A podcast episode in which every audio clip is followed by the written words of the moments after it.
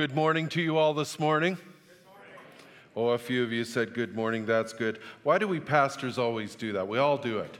And some of you respond and some of you don't. Why? Oh, anyway, I read a study on it once and there's a reason behind it, but I don't remember. So we'll just go on. I, I don't have the global leadership shirt that everybody else has on. I told this first service, and my daughter came out to me and said, Dad, you might want to scale that back a bit. It was way too much information. So I will scale it back. But Wes handed me the shirt. I held it up to me, and it was like a belly shirt, like where you show your midsection. And all I could think of was sumo wrestlers. And I thought, I don't think the church wants to see a sumo wrestler this morning. So uh, I handed the shirt back and said, Wes, I'm sorry, it doesn't work out. And uh, he said, Oh, that's too bad. And he went to his office and tried to find another shirt. Didn't work. So I got my regular shirt on. You're welcome. You won't have to watch my belly. So I could have put a mouth on it and some eyes or something anyway. Let's bow our heads and pray. Heavenly Father, as we go to your word today, we've had a pile of commercials about being volunteers in our church. We have, honestly, God, we have so many opportunities coming up. Uh, I know that our, at our day camp, 50% of the 300 kids don't go to churches. Of the 5,000 that showed up for our show and shine, uh, well over probably 4,000 don't go to any church. Uh, what opportunities, God, for our Global Leadership Summit. We had so many that don't go to church, that were intrigued by church. And God, we have opportunities, but we need volunteers. And so as we go through your word today, my prayer is it will strike a chord in our hearts, not guilt, but conviction that leads to righteousness, not to death and sorrow, not to overworking. And so, God, would you come today by the power of your Holy Spirit and speak to us? In Jesus Christ's name I pray. Amen. I wanted to, and I, I never ever do this. You need to know that. I think you know that. My daughter Shaylin, who was leading worship this morning, uh, I was sitting in the front pew, and I believe God wanted me to share this with you. Uh, she uh, started back volunteering leading worship when her baby was six months old. Her baby's not even a year old yet. And so, if you're sitting there going, oh man, but I'm at this stage of life or that stage of life, or I need to be free, uh, look at my daughter. I mean, again, I'm not trying to guilt you. I mean, my daughter Shaylin, she loves Jesus so much. She's in prayer, she's hearing his voice, and she just wanted to serve. And this is something, it's, it's once a month commitment. She doesn't have to do too much. She finds it tough. She's got to be here early. She's got to bring her baby with her. Sometimes I'm on the front dancing with the baby, trying to keep the baby from crying. But I just wanted to say, and, and here goes into my sermon right at the Garden of Eden, what really was the sort of underlying issue of why they wanted to eat from the tree they weren't supposed to? What was the underlying? You go, well, sin. Yeah, that's it. But the underlying issue is it's all about me. God's keeping something back. God's not letting me have something. It's all about me. When you begin to see the gospel unfold in the New Old Testament and then in the New Testament, the Matthew, Mark, Luke, and John, as Jesus begins to talk about serving, as we see Jesus die on a cross, a death he didn't deserve, rising again on the third day, we have victory over selfishness, friends. When you begin to read some of the uh, small little gospels, like the book of Philippians or Galatians, you begin to see unfold this kind of attitude of consider others more important than yourself. After the Second World War, there was a jump in church attendance. A lot of people have speculated that, but I'll say it straight up evil was face to face with the world. Evil was face to face. And yet, the crazy stuff that the German government at that time was pushing forth, it feels a little familiar now. And we need to stand up and be counted. You may be like me and reading the news, and just last night I thought I'd grab a few headlines. Slave Lake watches weather. Inquiry finds race based genocide. Virginia Beach shooting victims. Netflix says they will team up with ACLU in fight against Georgia abortion law. Climate change plays major role in wildfires, but Alberta's premier says it's complex. I could go on with more headlines, but you get the picture. In fact, as I was reading over the message last night, I thought a lot of you are going to be agreeing with me that truth is kind of a, a, commodity now and it's more opinion going about. And as I sat there, God pointed out to me, you know, both camps, whether you believe the world's coming to an end because of climate or whether you believe it's all a hoax, you're both going, yeah, where's truth today? Where is truth? Where is truth? It feels like truth is losing and opinion is winning. And we've been in the book of Acts. And I believe the book of Acts is a good perspective book. We've been through seven chapters now. And in seven chapters, we have seen all sorts of things happen from incredible uh, prison cell doors coming open, chains falling off, Stephen last Sunday stoned, killed. And that didn't show, slow down the church. And we're going to see in chapter 8 where the church is scattered. That doesn't slow down God's message. You see, because people's hearts were changed and their lives made a difference. One of the insidious things I believe that's crept into the church today is it's all about me. Now, I want to give a little caveat. About 10% of you are going, Yeah, I hear you, Pastor. I'm going to do more. And then I see you burn out and wreck out. But statistics show me that 80% of us in the pew need a fire lit under us. And I'll say that's a fire of the Holy Spirit. We need the Holy Spirit to speak to us in a new and a fresh way. We need to get our eyes off ourselves and consider others more important than ourselves. We need to have the humility of Jesus at the cross, who, being in the very nature God, but he didn't consider that but instead he humbled himself and he put us first. So, Acts chapter 8. I want to kind of go through this text fairly fast with just little bits of comments, but there's kind of five points in the text that I've pulled out. And each of the points, I think, answers an important question. The question is this What can stop God from advancing the truth of Jesus? What can stop God from advancing the truth of Jesus? What can stop God from advancing the truth of Jesus? Can Stephen's death? Can people being put in prison? Can religious leaders telling the disciples to keep their mouths shut? Number one reason Acts chapter 8, verse 1 persecution won't stop. The church listened. And Saul approved of their killing him, of killing Stephen. This is Saul, who, if you were one of those ones that were having family members killed because of Saul, I can't imagine how your heart would have needed a lot of forgiveness when he had that Damascus Road experience, when he became a leader in the church and Saul approved of their killing of him. On that day, a great persecution broke out against the church in Jerusalem. And all except the apostles were scattered throughout Judea and Samaria. And as we unpack the book of Acts, we understand that that was God's plan.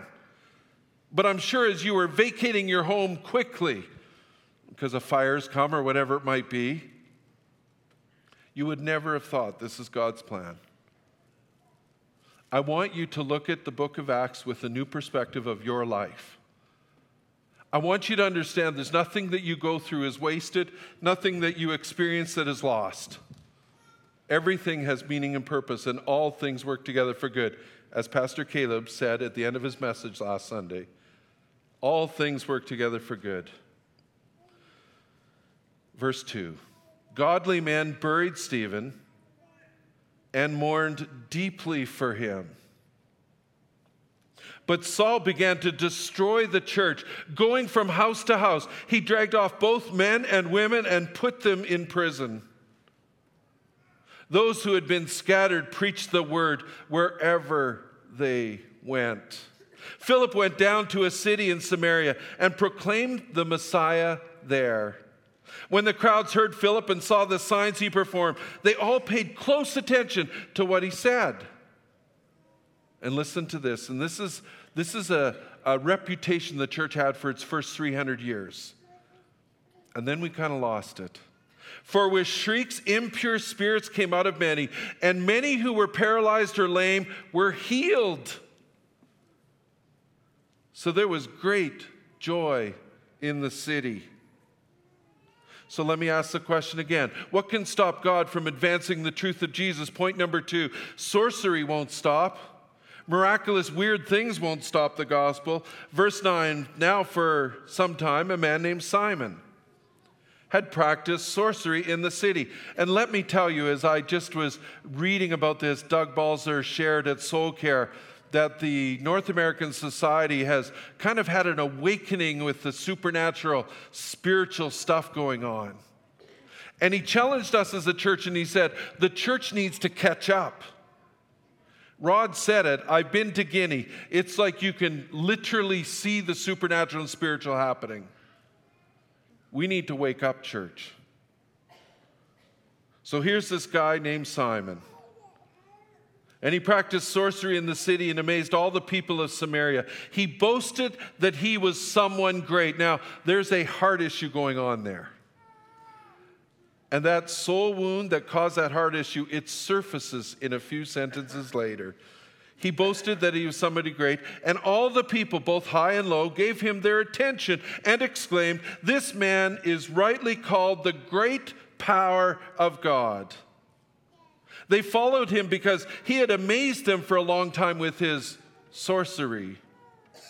But when they believed Philip, the gospel goes forth, friends. But when they believed Philip as he proclaimed the good news of the kingdom of God and the name of Jesus Christ, they were all baptized, both men and women. Simon himself, this sorcerer, this one that had that kind of crooked heart, Simon himself believed and was baptized, and he followed Philip everywhere, astonished by the great signs and miracles. So let me ask the question again What can stop God from advancing the truth of Jesus? Point number three different cultures won't stop the gospel. 14 verse verse 14 says when the apostles in Jerusalem heard that Samaria had accepted the word of God they sent Peter and John to Samaria this persecution the gospel spreading even bad things God's doing his work when they arrived they prayed for the new believers there that they might receive the Holy Spirit. Now, listen to the explanation. Because the Holy Spirit had not yet come on any of them. They had simply been baptized in the name of the Lord Jesus. Do you know how important when we look at John 14, Jesus teaching, John 15, 14, where he talks about the Holy Spirit, John 15, where he talks about the vine and the branches? Do you know how important it is that you're led and filled by the Holy Spirit? Religion or Christianity isn't about rules and regulations, it's about a relationship. It's about hearing the voice of God. And I will say, God primarily speaks through his word. But I think in our culture, our science obsessed culture, even in the church in North America, we're about doctrine and Bible knowledge and theology. Yes, that's important. But we've lost this wonder, this sense that God still speaks, God still leads. And we're going to see it unfold in the text here. When they arrived, verse 15, they prayed for the new believers there that they would might receive the Holy Spirit because the Holy Spirit had not come on them. They'd simply been baptized in the name of the Lord Jesus. Then Peter and John placed their hands on them and they received the Holy Spirit. Not a big explanation, not a big fanfare. This is just regular stuff of the early church. But let me ask the question again What can stop God from advancing the truth of Jesus? Can death, Stephen's death, can persecution, people being spread about? Being told not to share the gospel, can it stop the gospel? No, it can't, because hearts and lives were changed. Because people understood what we're about to partake in, the communion, that Jesus Christ gave up his life, died on a cross, and on the third day rose again. He died taking our sins, and on the third day rose again, proving he came to do what he did. Are you willing to live for that? Has selfishness crept into your life? Are you really upset with the stuff you're going through? Are you sitting there going, Oh my goodness, I can't believe this has happened to me. I can't believe I got laid off. I can't believe I went bankrupt. I can't believe. Do you understand the presence and the purpose of God? Nothing is wasted you're going through. Nothing your experience is lost. Absolutely nothing. All things will work together for good. Just read your Bible. So, what can stop God from advancing the truth of Jesus? Point number four power manipulation won't stop. Power manipulation, even in the church. Sometimes you see things go on and you go, oh my goodness, how has the church survived for 2,000? That's me. How has the church survived for 2,000 years? I get it. It's because God is behind it. God is working and he deals with it. So, verse 18 when Simon, remember the guy with the heart? Saw that the Spirit was given at the laying on of hands, he offered them money. He was such a brand new Christian. And the old ways were hard to go away, and the soul wounds that drove him back then were still driving him. And he needed more deliverance and more healing and more teaching. Verse 19 And he said to them, Give me also this ability, so that everyone on whom I lay my hands may receive the Holy Spirit so much of what goes on in the church. Even, you know, I speak in tongues. I'm just so much better than everybody else. That's the wrong heart. That's the wrong heart. Verse 20, Peter answered, May your money perish with you because you thought you could buy the gift of God with money. You have no part or share in this ministry because your heart is not right before God. But I just had a baby. I, I can't volunteer this summer, or I, am so busy at work, or I, I just, I'm not feeling up to I just need some rest.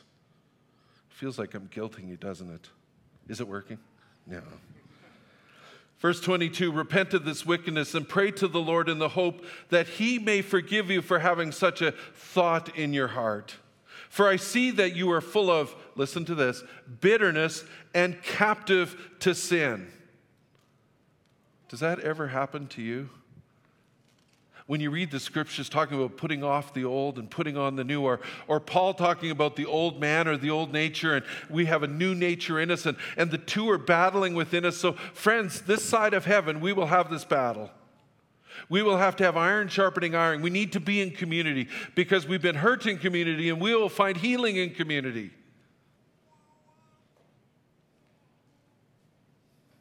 Simon answered, Pray to the Lord for me so that nothing you have said may happen to me. Verse 25 After they had further proclaimed the word of the Lord and testified about Jesus, they just don't stop. Peter and John returned to Jerusalem preaching the gospel in many Samaritan villages. This is Peter. Remember a couple of weeks ago? People would wait for his shadow to fall on them so they would be healed. This guy had a reputation. This is the guy history tells us that was hung upside down on a cross and crucified at the end of his life. But did that stop the gospel? No, it didn't. So, what can stop God from advancing the truth of Jesus? Point number five religion won't stop the gospel. Or people just seeking out religion won't stop the gospel. In fact, if they're truly seeking, they will find. Verse 26 Now, an angel of the Lord said to Philip, why have we stopped believing that God can speak to us in all sorts of means and ways? I told you about my plane crash. Whether it was an angel or Jesus, I don't know, but I had somebody come and talk to me. Told me I'd be okay. That didn't mean I was going to live, by the way. Just meant I was going to be okay. Now, an angel of the Lord said to Philip, Go south to the road, the desert road that goes down to, from Jerusalem to Gaza. So he started out.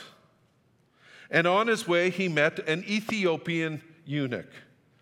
I'm not going to go into deep explanation about what a eunuch is. Let me just say that something of him was no longer, and it made him really serve, as we're going to find out, the queen of the Ethiopians. So he started out, and on his way, he met an Ethiopian eunuch, an important official in charge of the, all the treasure of Kandake, which means queen of the Ethiopians. This man had gone to Jerusalem to worship. Now, he wasn't Jewish, at least the text doesn't seem to indicate that. but he's heading off to Jerusalem to worship because he probably thought, you know, maybe they've got something there. And on his way home, he was sitting in his chariot reading the book of Isaiah the prophet. And here it comes again, guys. Do you think God speaks today? Do you think God reveals today? And again, primarily he does it in his word. So hopefully you're reading the Bible often. But the Spirit spoke to Philip.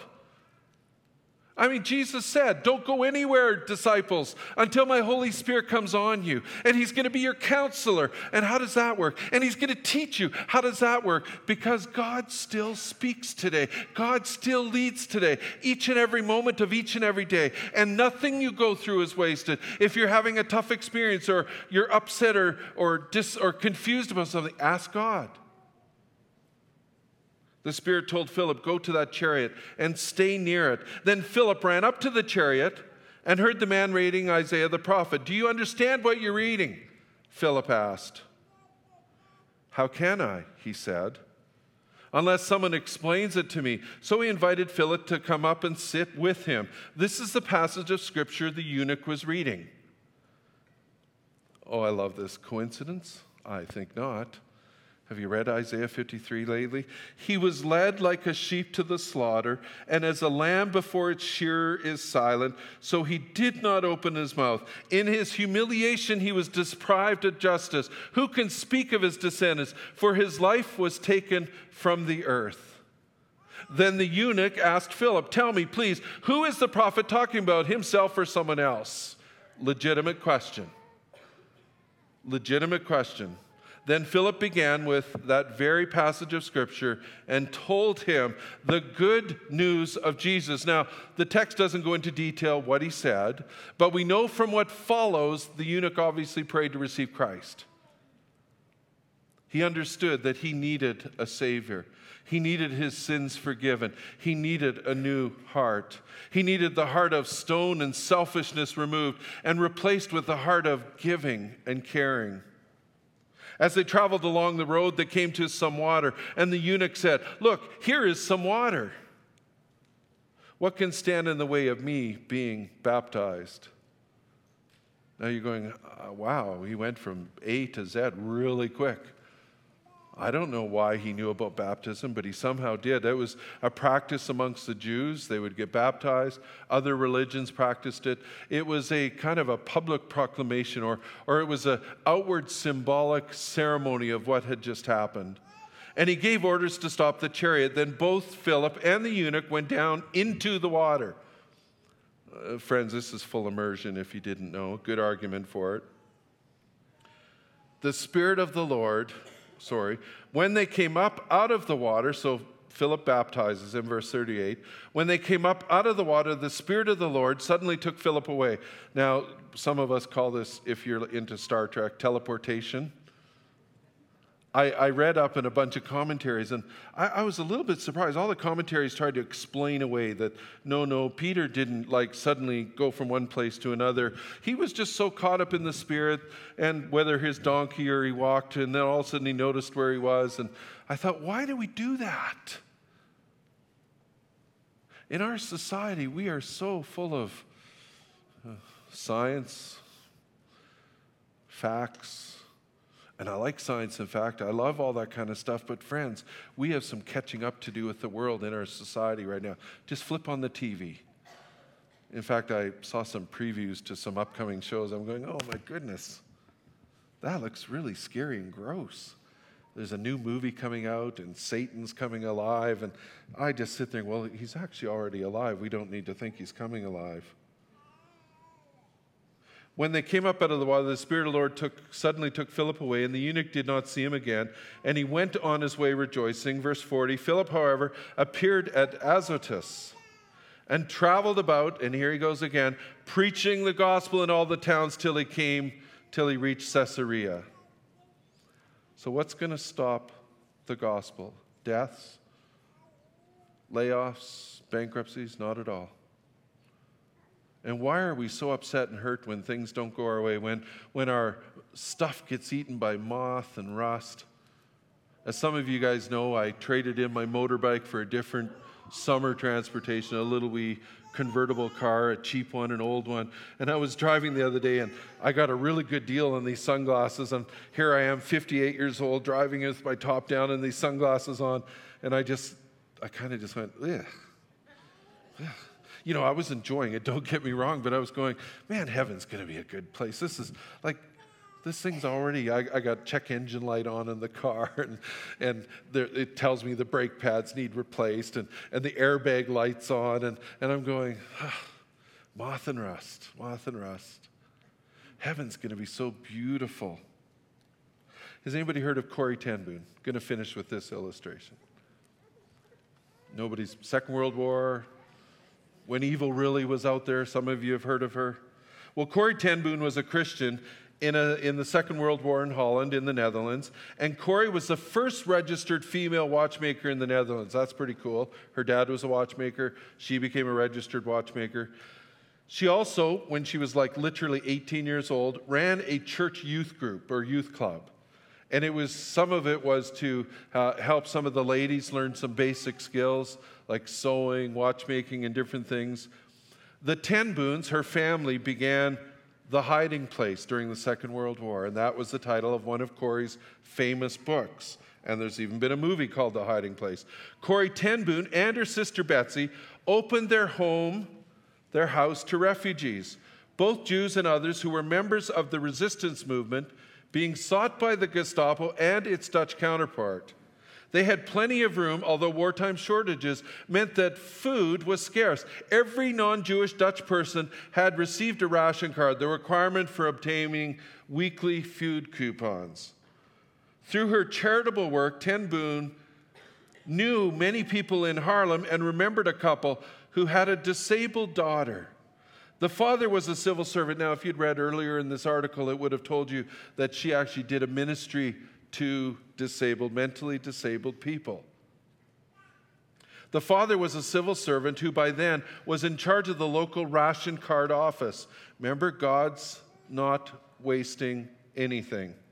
She went to his house one evening, and when he asked how many ration cards she needed, she says, I opened my mouth to say five. She didn't have a lot of faith. Ten Boom wrote in the book The Hiding Place, but the number that unexpectedly and astonishingly came out was instead 100 ration cards. He gave them to her, and she provided cards to every Jew she met.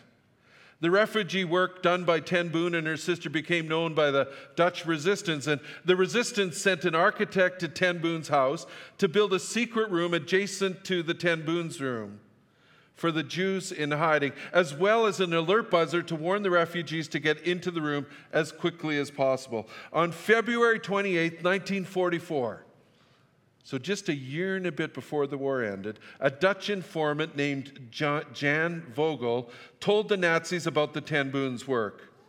At around 12:30 p.m., the Nazis arrested the entire Ten Boom family.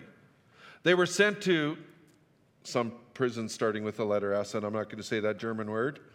And when the resistant materials and extra ration cards were found at the home, the six people hidden by the Ten Booms, the two sisters, among them, both Jews and resistant workers, remain undiscovered in the secret room. Corrie ten Boom received a letter one day in prison reading All the watches in your cabinet are safe meaning the refugees had managed to escape and were safe. Four days after the raid, resistant workers transferred them to other locations. Altogether, the Gestapo arrested some 30 people in the Ten family home that day. Corrie Ten was initially held in solitary confinement. After three months, have you ever been in solitary confinement? I have a bit of claustrophobia. I can't even imagine. She, after three months, she was taken to her first hearing. On trial, Corrie spoke about her work with the mentally disabled. The Nazi lieutenant scoffed, as the Nazis had been killing mentally disabled individuals for years based on their eugenic ideologies. Have you watched the news lately? Is there some really weird ideologies coming out. Ten Boom defended her work, saying that in the eyes of God, a mentally disabled person might be more valuable than a watchmaker, herself, or a lieutenant. Talk about gutsy girl. Corrie and her sister Betsy were sent from that prison starting with the letter S to another one starting with the letter H, a political concentration camp, also known as Camp Vught. And finally to Ravensbrück concentration camp, a women's labor camp in Germany. There they held worship services. Corrie, as you're going to read in a few moments, as I'm going to show you some quotes, she had this understanding that God wastes nothing. There they held worship services after the hard days at work using a Bible that they had managed to sneak in. While at Ravensbrück, Betsy ten Boom began to discuss plans with her sister after the war for a place of healing. Betsy's health continued to deteriorate, and she died on December 16, 1944, at the age of 59. Before she died, she told Corrie, Listen to this. There is no pit so deep that He, God, is not deeper still. 15 days later, Corrie was released. Afterwards, she was told that her release was due to a clerical error and that a week later, all the women in her age group were sent to the gas chambers. Is anything going to stop God's message going forth? Corrie returned home in the midst of the hunger winter, and she could have said, Oh, I've had it so rough. I need a little rest. But she opened her doors to the mentally disabled who were in hiding for fear of execution. After the war, Corrie returned to the Netherlands to set up a rehabilitation center in Bloemendaal. The refugee housed concentration camp survivors and sheltered the jobless Dutch who previously had collaborated with the Germans. Wow. Consider others more important than yourself. She got it.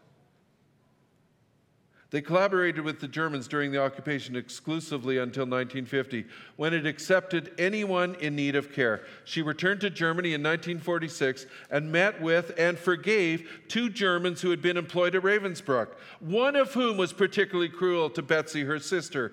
Corrie went on to travel the world as a public speaker, appearing in more than 60 countries. She wrote many books during this time. Now, let me read you three quotes from Corrie. If you look at the world, you'll be distressed.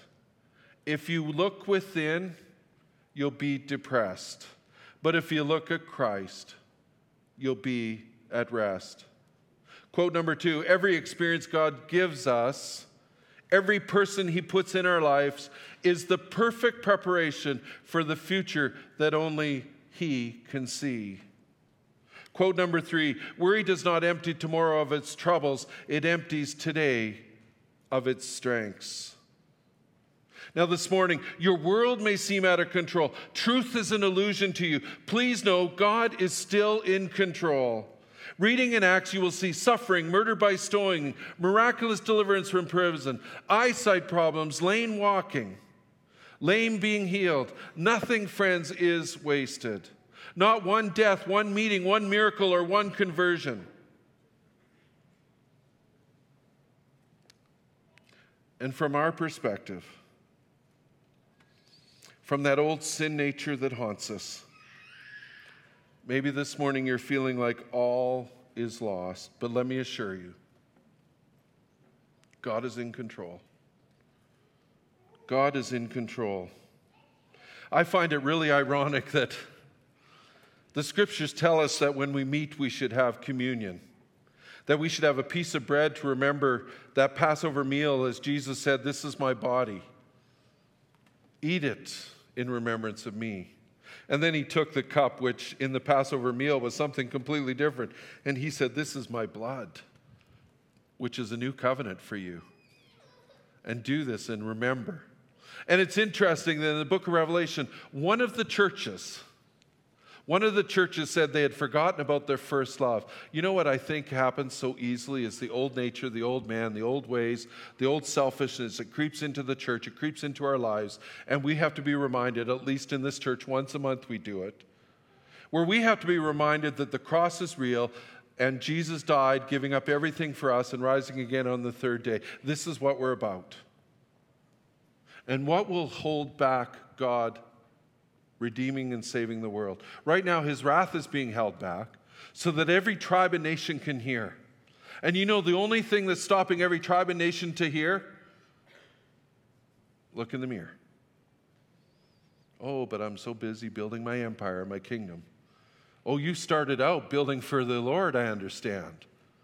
Let me just encourage you this week, spend time listening to God. Let Him speak to you. He still talks, angels still visit. The Holy Spirit still whispers, go over and buy that guy lunch or, or give that guy $20, help that lady across the street or whatever it might be, or, or go take this book to that person. The Holy Spirit still speaks, God still challenges. So maybe you're here and you're fearing the future when you see all the opposition to truth. And maybe you've become convinced the church is finished. But I'm challenging you to understand that God's in control and listen. Hear his voice. He's got some orders for you, and they're good things. Let's bow our heads and pray. Heavenly Father, as we come to this communion table, as the elders come down and as, as we take the bread first and the cup second, and as we hold them in our hands, Lord, we, we want to look at the bread and we want to say, Yes, it's about you, Jesus. You, you showed us that uh, even though you were in very nature God, you didn't consider equality with God something to be grasped, but you humbled yourself even to death on a cross. You put us first. And when we prayed to receive Jesus, when we asked for the forgiveness of our sins, you put new DNA in us. And that's a DNA of generosity, of self sacrifice, of others. And God, we have struggled so much with the old man and old nature. And we haven't put off those things that just eat up all our time. And we haven't put on and heard your spirit speak to us like we should. So, as we come to this communion table, as we have that bread, we remember that Jesus sacrificed his body at the prime of life, 33 years of age. And as we take the cup and, and we look inside, we see, yeah, a poor reflection of our own face. But one day we shall see him face to face. And as his blood poured out, and, and as that blood hit the ground, it, it began a movement in this earth. And, and honestly, God, this has got to get into our heads. And I need to get it into my head. Holy Spirit, would you help me? That there is a battle for evil in this world, between good and evil. And you, God, are reclaiming and retaking that which happened right at the Garden of Eden, where Satan got the upper hand. And at the cross, Jesus, you now have the upper hand. Help us to understand this, this incredible battle that goes on. And, and God, the millennials of today, they excite me so much because they love to take up causes. And when they get a hold of this gospel message, I have seen millennials and, and the next generation under, they're willing to do anything and give everything up. They're willing to be to starve, to be beaten, to be imprisoned, to be killed. And God, my generation, the baby boomers, we've tried. But we really have had a lot of self focus and we forgive. Would you forgive us for that? And as we take this communion table today, may we go back to our first love. And Holy Spirit, you want to speak to us. Uh, maybe an angel will show up here. I don't know, God. Maybe we'll be teleported. I have no idea. But I do know, God, that you still speak. You spoke to me this morning. You, you, you even told me yesterday to ask my wife a question about something. She had such a good answer that helped in my sermon. And God, thank you that you still speak. And may we be a people who. Uh, take a moment of silence just to hear your voice, uh, to, to read your word to get excited about where you're taking us, to not be discouraged by the, the turmoil and the hardship and the difficulties that go around us and those that come against us and, and the market that goes up and down. God, we want to be focused on you. We want the world to dim. We want to see your face. So, as we take these communion elements, God, would, would you just help us to focus correctly? Would you help us to re kind of gather ourselves up into where you've called us to be. In Jesus Christ's name I pray. Amen.